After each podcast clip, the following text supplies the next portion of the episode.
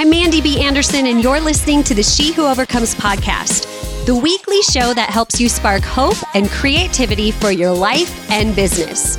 In case we've never met before, I'm the Chief Creative Officer and a leadership coach at a company called Rhema Team. I love coffee dates and books, stiletto shoes, running, kayaking, and I just happen to be living with a disease called cystic fibrosis. I'm sharing my story as well as the stories of people from around the world to help you rise up with hope filled action. Grab your coffee and let's hang out.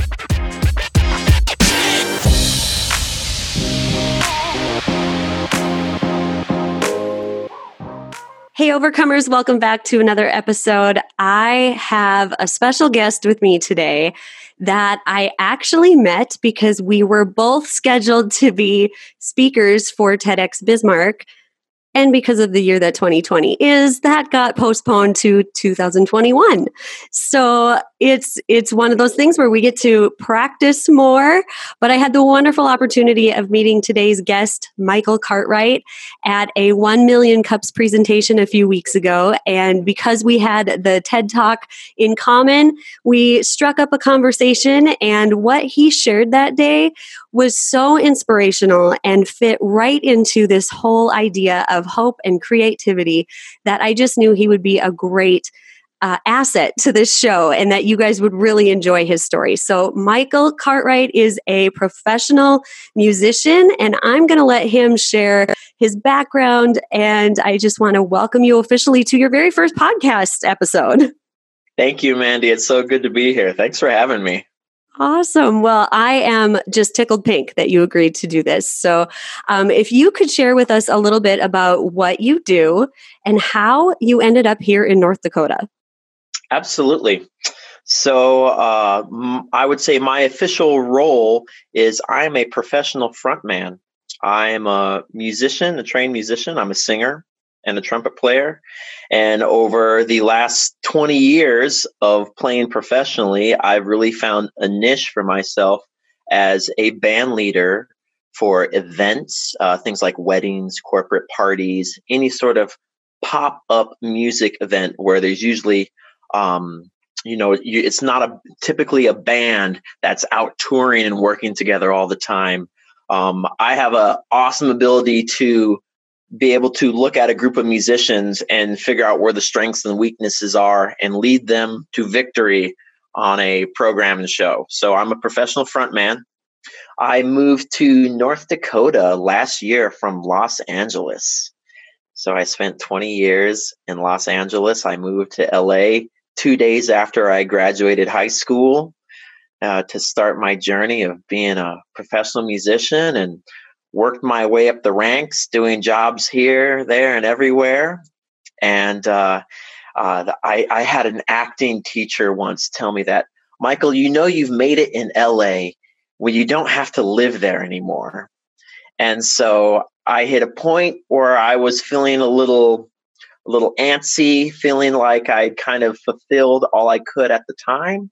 So, uh, since I travel more than staying at home, I'm like, well, why don't I stay at home in a really relaxing, peaceful place? So now I'm here um, in center North Dakota. My closest neighbor is a half mile away. And um, I travel for my work and then I come home to this beautiful property. That has to be quite a change going from LA to the middle of North Dakota where you have all that space and and land and nature and um, has to be a big difference, huh? Everything is exactly opposite. And people say, "Oh my goodness, why did you come here to North Dakota? this, this why would you do such a thing?" And for me, it's like I was in LA for 20 years you know, I really got to experience LA and see what it was all about.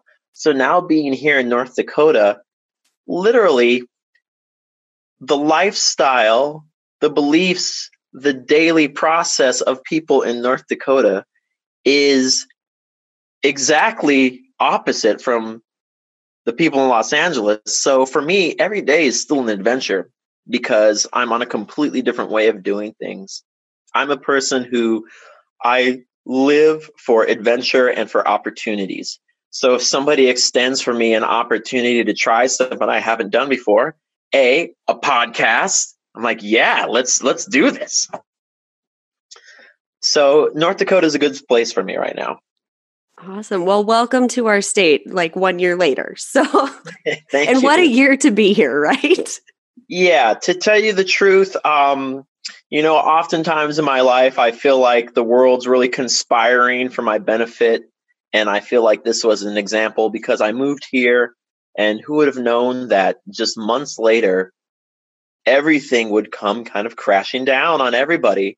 And I, I'll tell you the truth, I've been to California a couple times um, since the pandemic began. I was just in New York last weekend, and the freedom of movement and the ability to live at ease here in North Dakota mm-hmm. is really nice compared to what other people are going through right now. Mm-hmm. It really is a, a, a different kind of world where, because we have that space, we are able to still move freely and not have to think about the crowds with yeah. probably the same intentionality that they do in the big cities. So Exactly. You know, my friends uh, that I spent some time with in New York between uh, my gig time there, they've they're hardcore New Yorkers. They've lived there their whole life, and they're actually packing up and leaving the city to move to the Midwest for the next two years because what New York is is you know everybody's in there together. You're in on the subway. You're walking on the streets. There's no space in that city. Everything is built on the public being able to access resources and that's just not available and so you know for example of my friends they're they're getting out of there which is amazing for a new yorker to be like i'm going to move to the midwest you know right?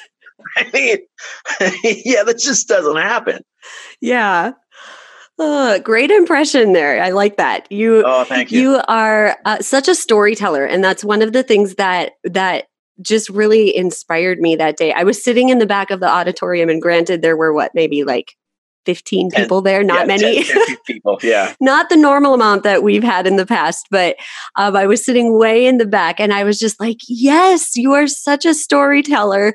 And it was so fun to just watch you be a performer even in an interview because your your way of interacting with the audience was something you don't see that often here in in our area and mm-hmm. before we dive too deeply into a great conversation i always ask my guests one question that um, is a lot of times just for fun but also to kind of get your your story storytelling technique out there. So my question to you michael is if you were a shoe what would you be and what story does that tell about you? Gotcha. Well if i was a shoe you know there's there's lots of different types of shoes out there you know? And uh i mean i may not even be a men's shoe who knows? But my shoe is actually a shoe that I am on my fourth pair. And that's a tactical boot. Mm-hmm. I don't know if mm-hmm. you know what these are, but these are the boots that say police or any type of first responder would okay. wear. Um, I'm on my fourth pair. I wear them until I wear them out. And for me, as a person who is a go anywhere, do anything, the tactical boot is an amazing thing because you can go outside, you can get it dirty, and you can go hiking with it, but then you can go home and tell you what, Mandy, just a little bit of polish shines those things up real nice, and you can go out at night. And if somebody's staring at your shoe, they may be like, that's kind of a chunky boot down there. But for the most part, you put on some nice jeans and hey, mm-hmm. let's go. I like how you've explained that. I feel like my husband would probably enjoy that description. We're kind of shoe snobs in the Anderson home, so um, oh, we yeah. love all types of shoes. They're just they're my favorite thing to look for. So yeah, well, you don't have to tell. I'm sure your audience already knows, but what shoe are you, Mandy? Okay, so I'm going to show you actually because I'm one of those weird people where I actually wear my shoes while I'm working in my home office. And I've always been made fun of by some of my best friends about that. But I would be a red stiletto, typically a go. stiletto of any kind, yeah. um, which they're not typically made for walking, but they always make you look your best and feel your best, even on days where you might not. Yeah. And I just, I'm always on my A game when I am in a stiletto. And in yeah. anything else, I have to give extra effort because it's just, my mind isn't in the game if I'm not.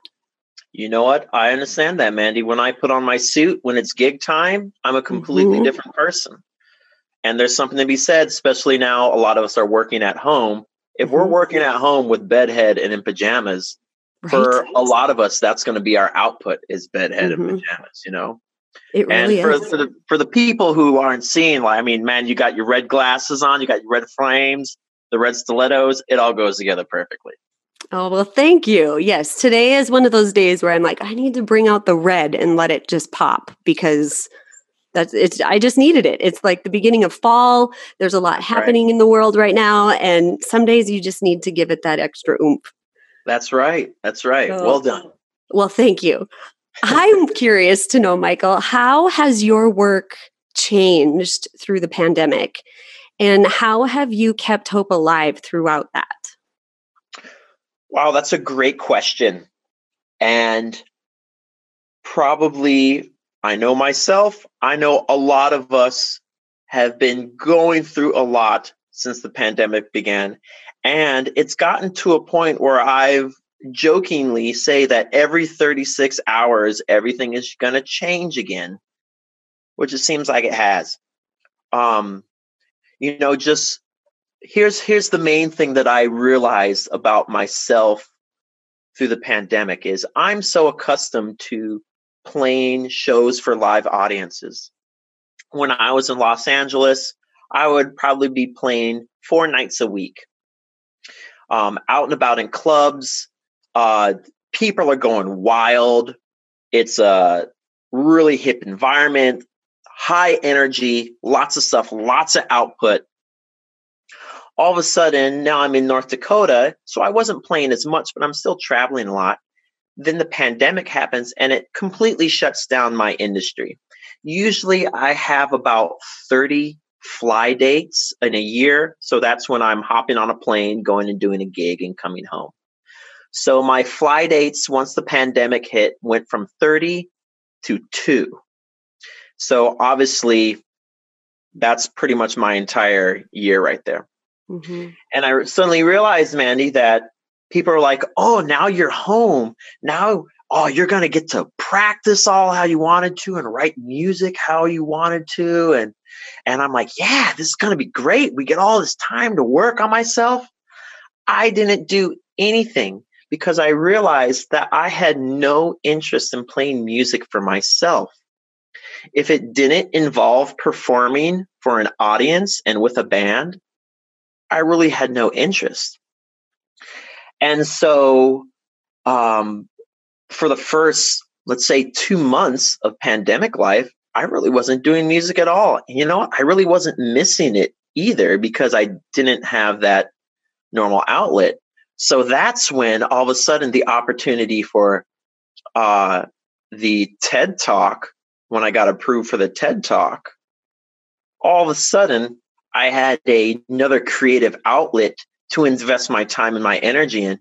And Mandy, I had never been so scared about what was going to happen and getting ready for this TED Talk. I don't know mm-hmm. if you felt the same way, but that's a big deal. Like, I, yeah, I freaked myself out often about the the pressure of it and the and not that the pressure of it was coming from anybody but myself but Completely. just what it means to be accepted, first of all, and what it means to do well and yes. what could happen with that. And yeah, it was it was quite the experience and and yes i was very let down that it didn't happen but now i see things lining up in different ways where um it might work out better in the long run yeah there's a possibility now that the work is done and there's mm-hmm. that confidence you know, it's like my material that I prepared. Um, you know, there were no notes online. My topic was completely something that was self generated, you know, for the information. And then I used some research to back it up through related concepts. But, um, but yeah, that process of diving deep and almost really finding a new interest of mine, you know, that I didn't know existed that took the place of playing live music, you know, and gave me that fear factor because I, I will say uh, when I play music, I don't really get nervous anymore. I've been doing it so long and I'm at a point in my game where not much fazes me. So to have this all of a sudden, this fear coming in, and oh my goodness, what am I doing? And I'm freaking out, and I'm looking to people for feedback, and I'm like, this isn't good enough. I'm not good enough. Oh, I always wanted to do this. I mean, it was a process, but um, now that that's done, and you know, uh, the pandemic continues, I do have some gig opportunities continuing, but it's really making me look more long term because I'm like, yo, I may have stumbled upon something that's really new for me that could really, really carry me on. Because mm-hmm. I'll be honest, I'm, you know, I'm 39 years old, so I've been playing music professionally for a long time. But there's a point when, you know, the good looks and the energy to be the front man may start mm-hmm. to dwindle and i'm aware that that may start happening soon mm-hmm. So it's cool to have something else. It's like, oh, I have an, another focus, another another avenue mm-hmm. to start heading towards. So I'm I'm fascinated to find out what made you want to even try out for a TED Talk. Well, um, I remember hearing about TED Talks a long time ago. I remember when I was living in Long Beach and TED had a big conference that came to town. And I didn't go to the convention center and see it, but all over town, there are these big in red letters TED, TED, TED, TED, everywhere, TED. I'm like, who's Ted? What's going on with Ted? So I looked it up and I found the, you know, multitude of videos of these TED videos of these people sharing intelligent, um, non-political or religious biased things. They were really sharing things that help humanity on all sorts of levels. And so I just became a fan of the forum. I would always watch TED videos, you know. You got 15 minutes here, let's watch a TED video, you know. You, uh, my interests would change over the years and I'd start to get into other things and I'd find other TED videos that would support those interests. And so eventually one day I'm like, you know, I want to be one of those cool guys up there, you know. I want to I want to stand on that that red dot. And even I was I used to go to the Burning Man festival um, quite a lot, and they even had a TEDx conference there. And one of my campmates was uh, doing a TED talk on like urban planning. And I'll be honest, it wasn't a very interesting talk she was nervous as all as all mm-hmm. get out you know? It was a big thing for her. Her you know i wouldn't say her topic was riveting but i was that was my first time i got to see one you know? Mm-hmm. and i was like oh this is just so cool. I'm like i want to do this. I want to do this. And this is going on the bucket list. And i just set it aside and then fate has it i'm doing a church gig here in bismarck and the piano player and i are talking um, during between the services, and I find out that he's on the local TEDx board, and so then I'm like, oh my goodness, this is this is the opportunity. Mm-hmm. So there we go. I just went forward from there. That's gotta love how how those connections happen. And when you put something out into the world that you want to do and you put it on your bucket list, even if it's years later, I always find it fascinating how that comes back around when the time is right. It totally does. It mm-hmm. totally does. You know, it's like um, I think that when when you know what you want in life, life isn't necessarily easy, but it's simple. You know, like things things will happen um, to allow you to get to what you want. You know, um, uh, providence or whatever you want to call it. You know, like things are gonna things are gonna open up when you know what you're going for. So it doesn't mean I do it all the time. you know, I think, I, I don't think there's anybody that can 100% say they do that all the time because it, there's always going to be that give and take in life and life happens and even yeah. like you taking a break from music because you realize that you don't enjoy doing music just for yourself you want to be able to give back to the audience like i don't mm-hmm. think there's anything wrong with that and i think that's that's the good thing about knowing yourself and yeah. going on that personal growth journey because if you don't know that about yourself you can end up doing things that you you maybe start doing for the wrong reasons mm, exactly exactly and i guess that's that's the beauty of getting older you know mm-hmm. you know and when our when our grandparents look at us and give us this uh you know advice and such you know they're mm-hmm. it's so ironic where it, now you have all the knowledge but you don't have the the maybe the physicality or the the time or whatnot to to do it you know it's just the, mm-hmm. the irony of the irony of life man yes you know? right yeah. that's one of the yeah. things that i feel the irony of life is thick this year for yeah. me personally i'm seeing irony everywhere and i'm seeing things come full circle or going around that mountain again with a different perspective and a different strength than i did maybe a decade ago so it's it's fascinating and we're we're like the same age so i i'll be 39 in december mm-hmm. and um i think it's i think it's so interesting to hear your story of when you went to music school in la mm-hmm. and what it was like being in that that culture and one of the things that you mentioned to me that you are passionate about passionate about is promoting equality among genders and cultures yes i'd love to hear a little bit about what that what that looks like for you, what it means for you, and how you're seeing new ways of applying that even in the mid- Midwest here, because I'm sure it's a completely different experience in some ways than maybe it was in LA. Yes. Yeah. You know, um, I will say that passion and really being able really being able to identify that I have an interest in that came from moving to North Dakota because in LA, there's every color of the rainbow. And that's how life is, you know, and and that's just part of part of your daily out there. You need to be tolerant of different types of people. You need to understand that you're every day you're probably going to see something that you've never seen before see a person wearing something you've never seen before mm-hmm. acting in a certain sort of way and you're just like hey, I'm in LA, you know? So that's just normal out there. So then when I moved to North Dakota and the in, North Dakota is steeped in old traditions that are slow to evolve. And yeah, we're in the middle of the prairie. I mean, there's there's no reason for it to evolve, you know? Mm-hmm. And so the people out here are absolutely wonderful and genuine that's one thing that I have have noticed. My neighbors and the people who I've met out here are some of the kindest giving people, but there is also a predictable predictability of what people's belief systems are going to be and how they will handle a certain sort of situation.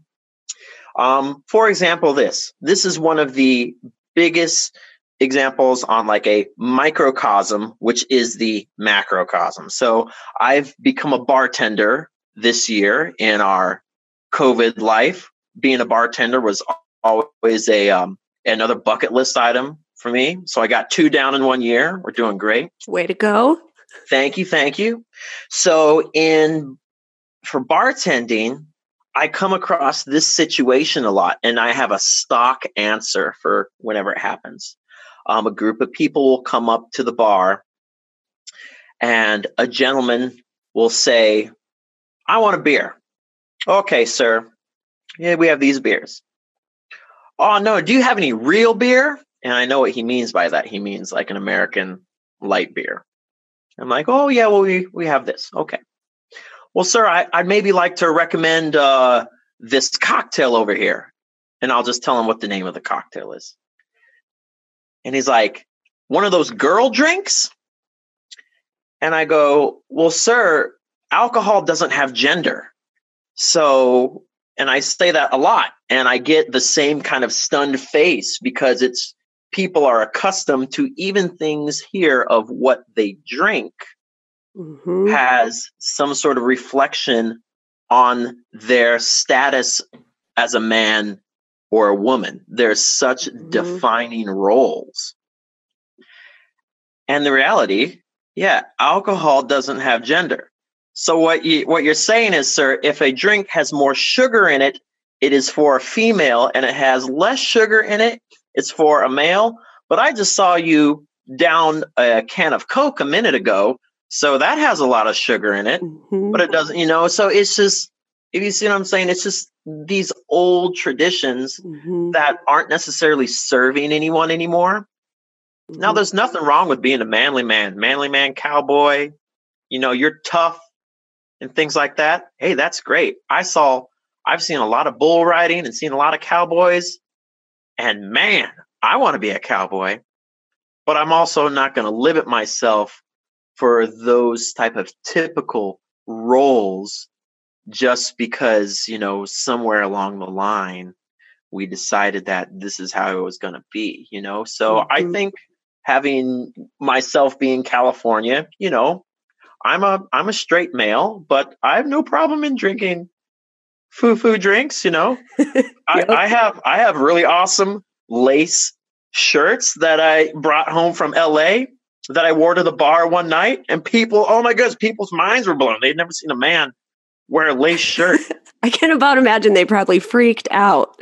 Oh, I, I got I got some compliments, and uh, but a friend of mine joked that said, "Well, in North Dakota, they'll never talk bad to you to your face. So if somebody did say something bad to me, it that is true. face." So um, so yeah, you know, and um, you know, I have a lot of a lot of interests and a lot, lot of just dynamic abilities, dynamic things about my personality. And if I limit myself to traditional gender roles, I'm not going to be able to be a fully developed person. So I like promoting that in other people. Long story short. Mm-hmm. Mm-hmm.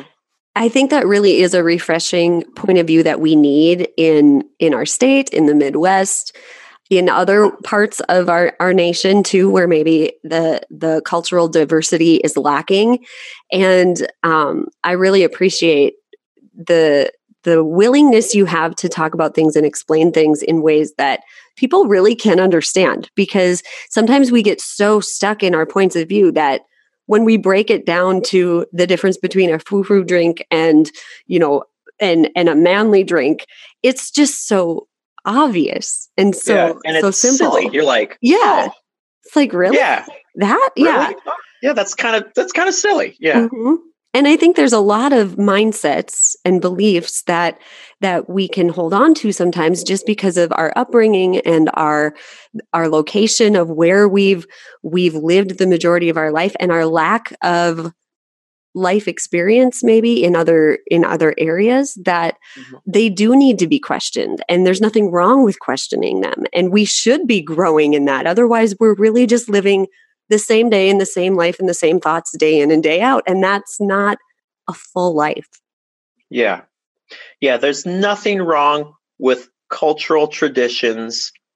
You know there's there's nothing wrong with a man running to open up a door for a lady. Maybe then you opened up the door for the lady and she's like i can open my own door. Mm-hmm. well no that's still fine. It's still there's nothing wrong with the beauty of courtesy mm-hmm. and traditions through that mm-hmm. but things that limit us from experiencing life to the fullest now that's unfortunate mm-hmm.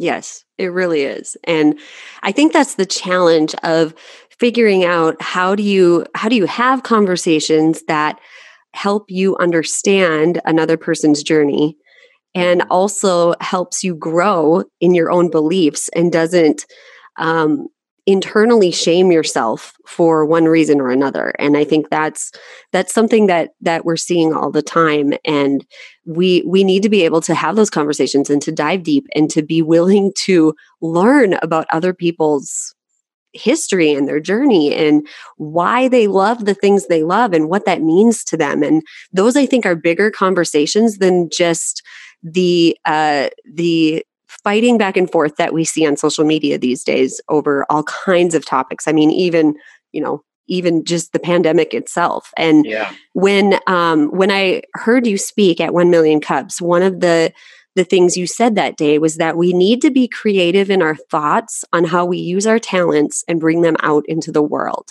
Can you share with us a little bit about how you how you've seen that play out. And even you know you mentioned your your ability to to kind of draw the best out of a group of musicians and and get them on the right track. How do you see that that working just on a daily basis of bringing our our creativity and talents into the world in new ways? Uh, well in, in reference to like pulling the talents out of my musicians is I mean, I got a big ego just like anyone else, but I also feel like I have a good ability to realize when someone can do something better than me or when or to be sensitive to everyone's need to contribute. So I'm just not being the front man who's like, look at me, look at me, look at me. Oh no, I can handle this. I can handle this. I can do this all on my own. Um, and I don't know if that was something that is natural in me or I learned over time through my life experiences. I don't know exactly where that came from. But uh, I do have an interest, like we've talked before, I have an interest in being a fully expressed human being. And a lot of that involves looking internal, um, I've spent a lot of time looking inside of me and wondering why I do things. Why do I have this capacity? And then why do I fail in another way? You know, I'm I'm constantly looking at that and constantly just looking for what's a better a better way. You know, I think when people know better, they do better. And that knowledge of just trying to continually move towards that um, and realizing that that's going to be for me where real satisfaction is is when i know i'm really doing my best. Um, you know the money in the end of the day making a lot of money i know is not going to make me happy. It might make my life a little easier in some sort of ways but i know that's not going to make me happy. What makes me the most happy was doing things like the ted talk where where I had to really work hard. I had to really work hard and I had some meltdowns and I had self doubt, but I got through it and I finished it and I felt so good. So I think, yeah, um, you know, for myself, that's, I, I know that that's important. And when I'm working with a team, when I'm working with other people, um, when I see something great in another person, I want to tell them about it. My mother always said, Michael, you need to tell people when they're doing a good job because you know what? They often don't hear that. So I I look for that sort of thing. You know, I really want to be a team player in the big mosaic that is my life and our world. Ooh, I love that. A, a team player in the big mosaic. That is your life and our world. That is quotable right there. I'm going to have to like write that down because um, that's a great way to, to look at it. So I want to talk about these meltdowns that you had because I think anybody who is doing anything creatively or, yeah. um, you know, starting a business is even creative, even if it's in an industry that you wouldn't typically think is creative. Um, mm-hmm. I think there mm-hmm. are more meltdowns than not and we yeah. don't often talk about them. So, yeah. did you did you have a speaker coach for TEDx? I did. I okay. did. I had uh, Mr. Tyler DeMars, who was amazing. I yes. He he became my ability, my turning point. You know, mm-hmm. uh, I really appreciated having a coach, which is another thing. Like having a coach in whatever you're doing. Yes, it's a great, great asset. It is. I I my um my speaker coach was amazing and I want to get him on the show too um sometime and one of the things he told me that was kind of like if I hadn't have been uh, getting ready for a TED talk, I might have taken it wrong and my pride might have been hurt. But because I was like all in on, I want this to be the best I can be with it. And, you know, I don't know what I'm doing at this level. So help me. He said to me, I don't care what your story is. He goes, no offense. But what I care about is what the audience is getting from what you are saying. Mm-hmm. Mm-hmm. And I know a lot of aspiring speakers and authors and creative people that are maybe not at a point yet in their personal growth journey to be able to hear that and not get offended. Mm-hmm. And it's taken me a good decade of practicing speaking and knowing my story and letting go of that that need to care what other people think of me and be okay with what I know I'm meant to share. Um, mm-hmm.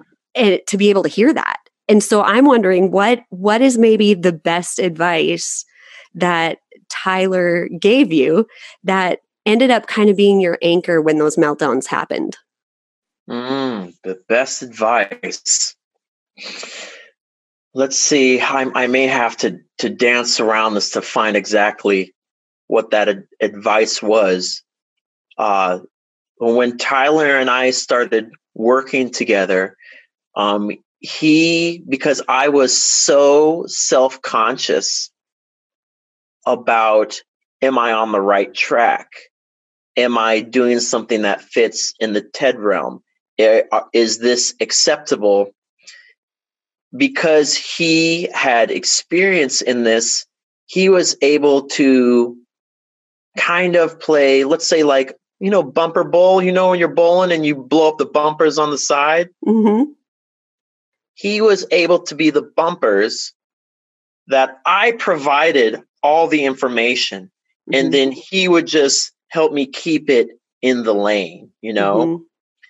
And then once we had one good run where I finally, let's say my ideas got to the end pins and I'm like, hey, that's good. That's that's your pinpoint. And once I had my pinpoint, well then I was just like, okay, now I know what I'm doing, you know? He really just provided that guidance um, to get me straight away because as a creative mind, I'm all over the place. I'm like, this is a great idea. That's a great idea. This is a great idea. That's a great idea. I had so many ideas on our first session together. He was like, Michael, you you could have five talks out of what you just shared. And I'm like, okay, so he helped me chisel away, you know, chisel away at what didn't need to be there. And uh, just to provide the guidance. And, uh, you know, I'm a, I'm a person who, albeit I'm right now very confident, I've done a lot of cool things in my life. I've suffered with, with self confidence issues ever since I was a little kid, you know. I was one of those kids who got bullied a lot and always just thought that that if I open my mouth or do anything, I'm going to be punished for it, you know? Mm-hmm. So battling through those early beginnings to now has been a journey, but that self-conscious person always comes out mm-hmm. in in whatever I'm doing. You know, we take who we are everywhere with us. Right. So having Tyler as my coach to say yes or no you're heading in a good direction for this forum was was crucial was crucial to my success and um, man i'm i'm so grateful for that guy and i tell you the truth like uh, he, he when i told him i'm a very creative person and ideas come from everywhere he's like great i'm a very process driven person so i'm like awesome we're going to be a great team yes you know and that's the point of having a team is having people mm-hmm. with different skill sets that work together. You know, mm-hmm. you get everybody on a same skill set, that's a pointless team, you know? Yep. So um yeah, so so happy I got to work with him.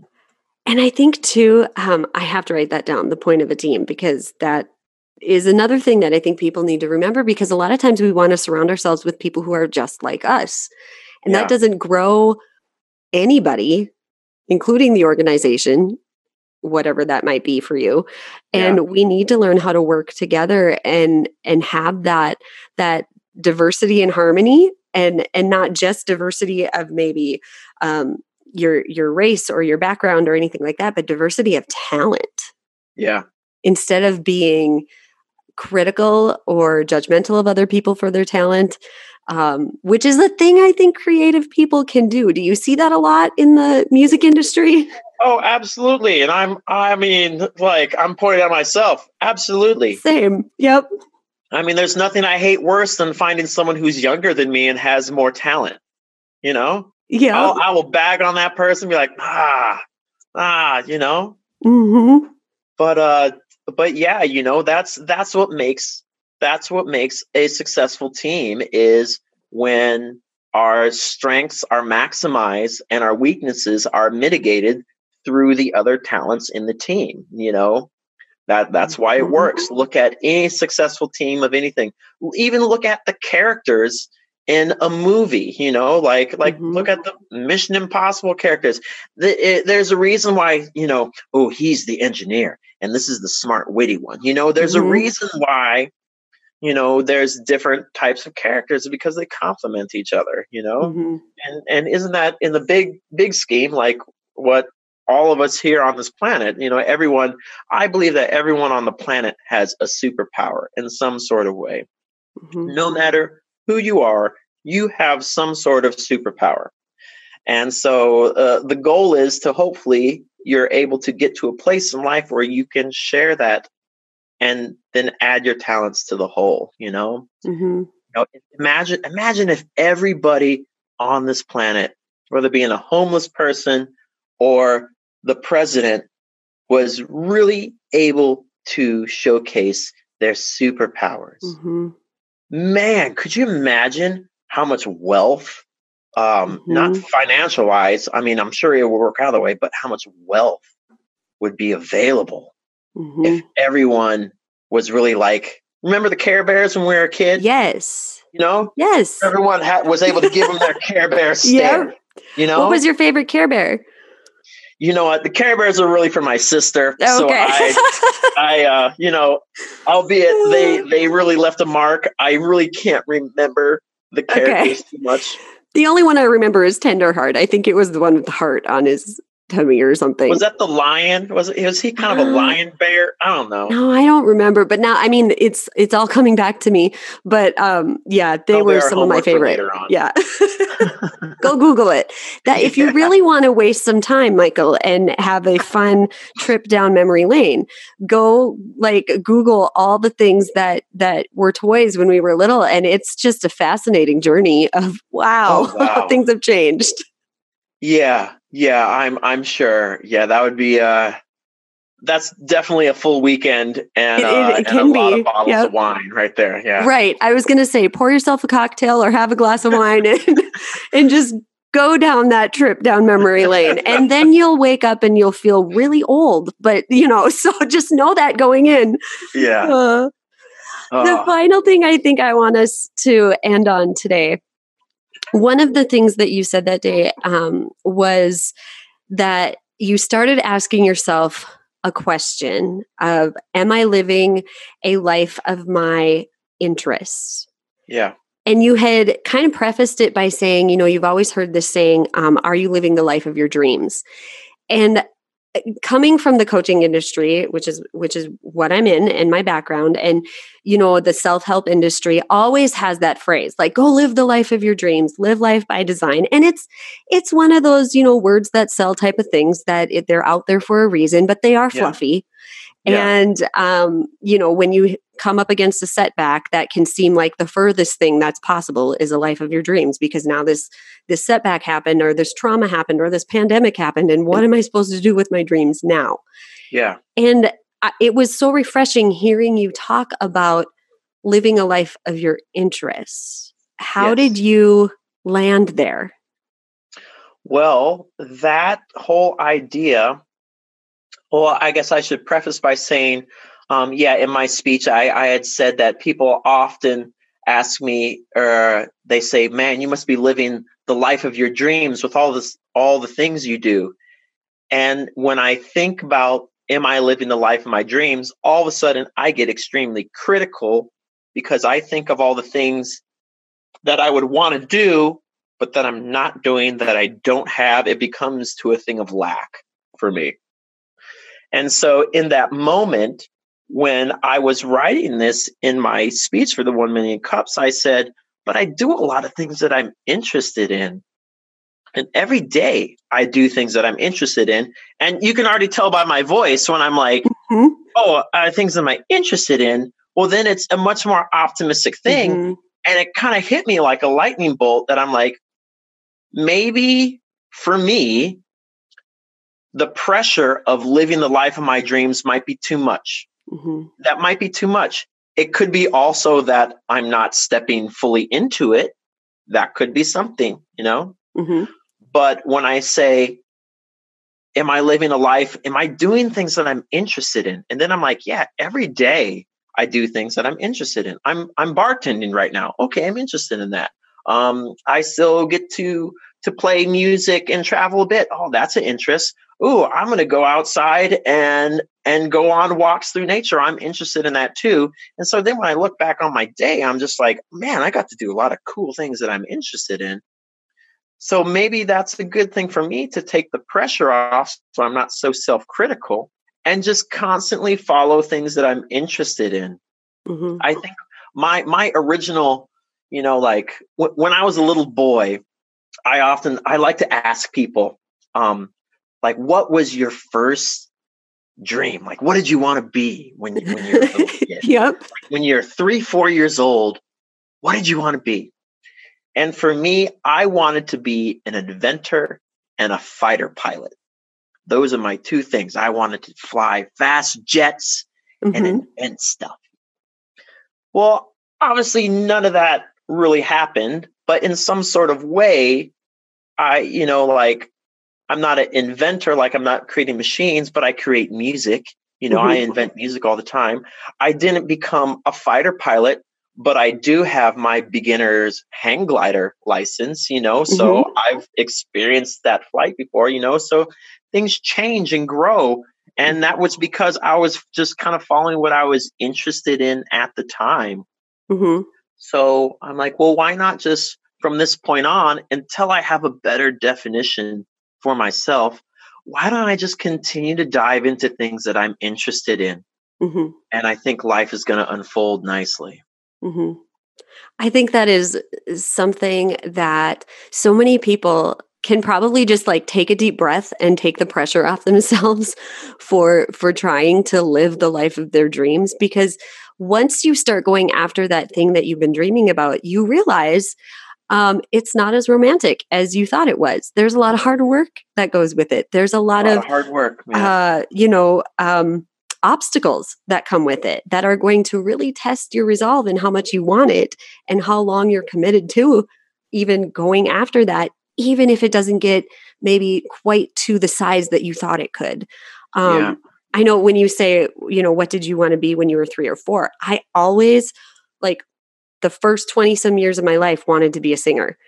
And yeah. when I was uh, 18, I took some time off and I wrote my own music and I found uh, like I found musicians to help me record it in Fargo, North Dakota.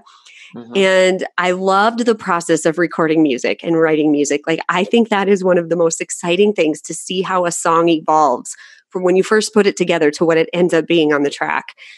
And I hated giving concerts, like, yeah. hated giving concerts, which is funny because as a speaker back then, I used to hate speaking and I felt more comfortable singing, but I didn't like the length of a concert because it was so much pressure in my brain of what if I forget the words or what if I have to cough because I have cystic fibrosis and all these yeah. things like how do I perform when I have to also be real and deal with you know the the gurgle in my throat or whatever.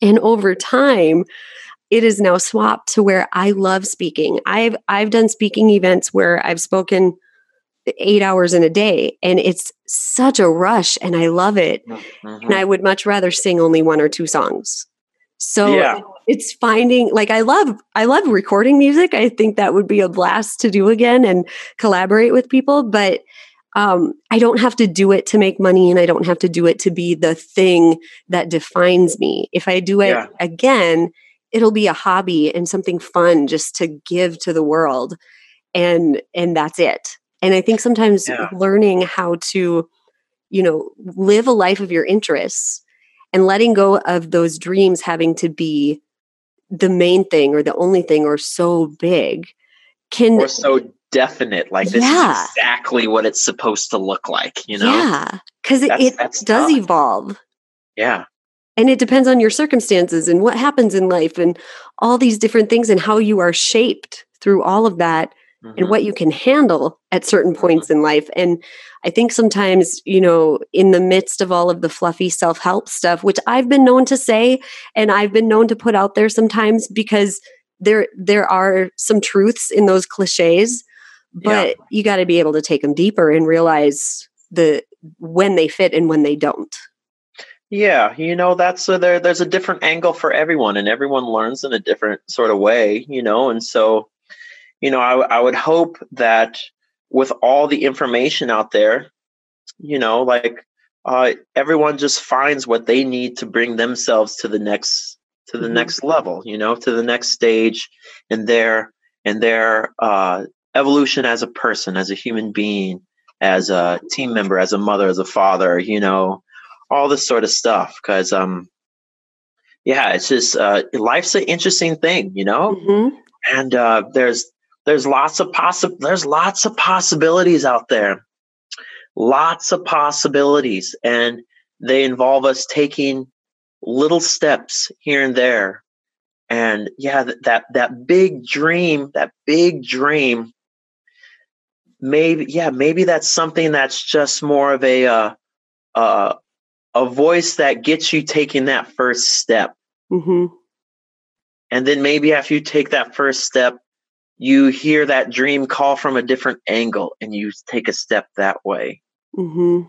you know yeah so i i i liked and i hope everyone does that you know that's that's definitely what i'm going for you know mm-hmm. is just to continue to to work towards i guess you know i guess there i don't really know what the end goal is you know mm-hmm. I, I, don't know what the end goal is it, i guess maybe there isn't one you know mm-hmm. uh but um man you know i'm pretty happy where i am right now cool and that's a good place to be when yeah. when you can say i'm happy where i am right now in yeah. the midst of a pandemic in the middle of north dakota yeah in the middle yeah pandemic craziness. You know, right. it's like like who would have known? As as we are sitting here, I just saw one of my barn cats walk across the yard with a mouse, and I was proud for my little barn cat. Yes. You know, yep. like you know, so these little things of joy can come anywhere and everywhere. You know, mm-hmm. and so I I I hope for myself, Mandy, for you, and for all the people who listen to your program that they're able to find those little mm-hmm. joys mm-hmm. and uh, yeah keep following their interests you know mm-hmm. it, who, who knows what interests and superpowers may may be released through all this you know absolutely okay last question who are some well second to last question what are some of your most favorite uh, places or uh, people that you've either performed for or with? Gotcha. Um, a defining program that I watched once, I was in Germany in a town called Bad Karlshafen, if I can say that name correctly, Bad Karlshafen.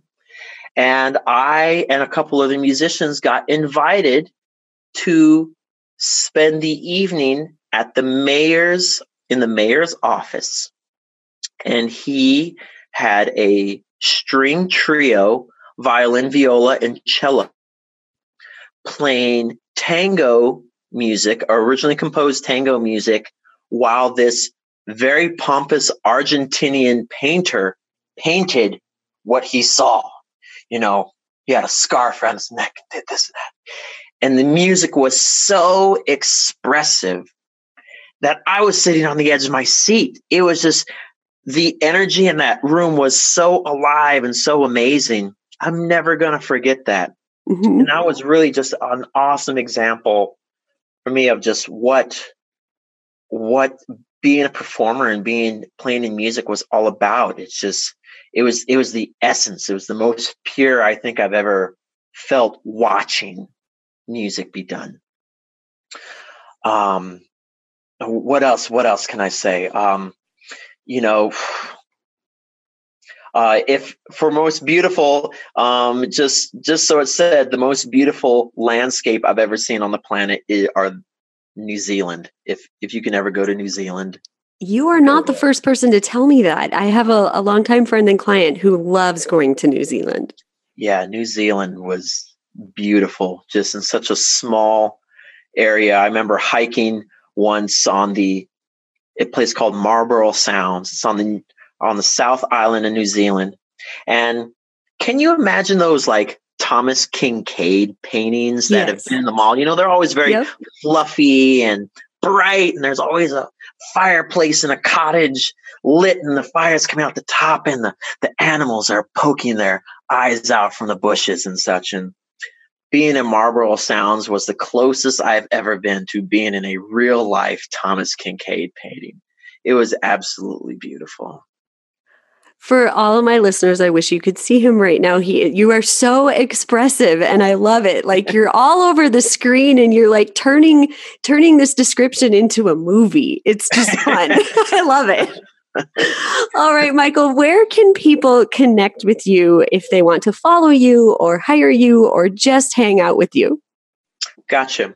So, the easiest way just to get a hold of me is through my website, which is www.cartwrightmusic.com. That's C A R T W R I G H T music you, I have a couple of my music videos on there, and also there's a direct um, link to send me some email.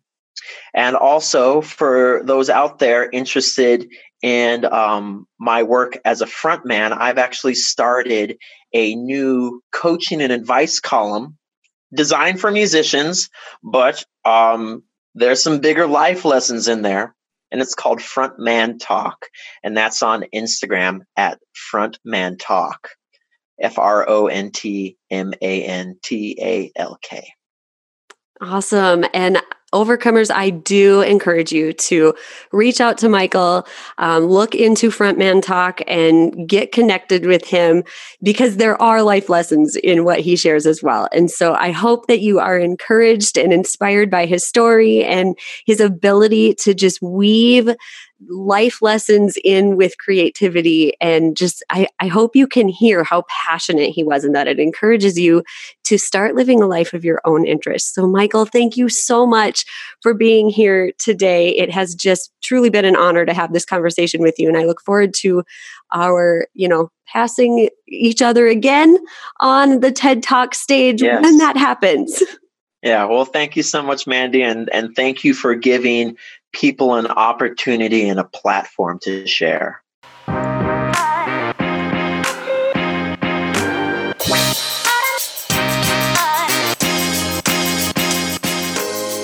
Hey guys, thanks again for listening. I'd love to hear the takeaways that you got on today's episode.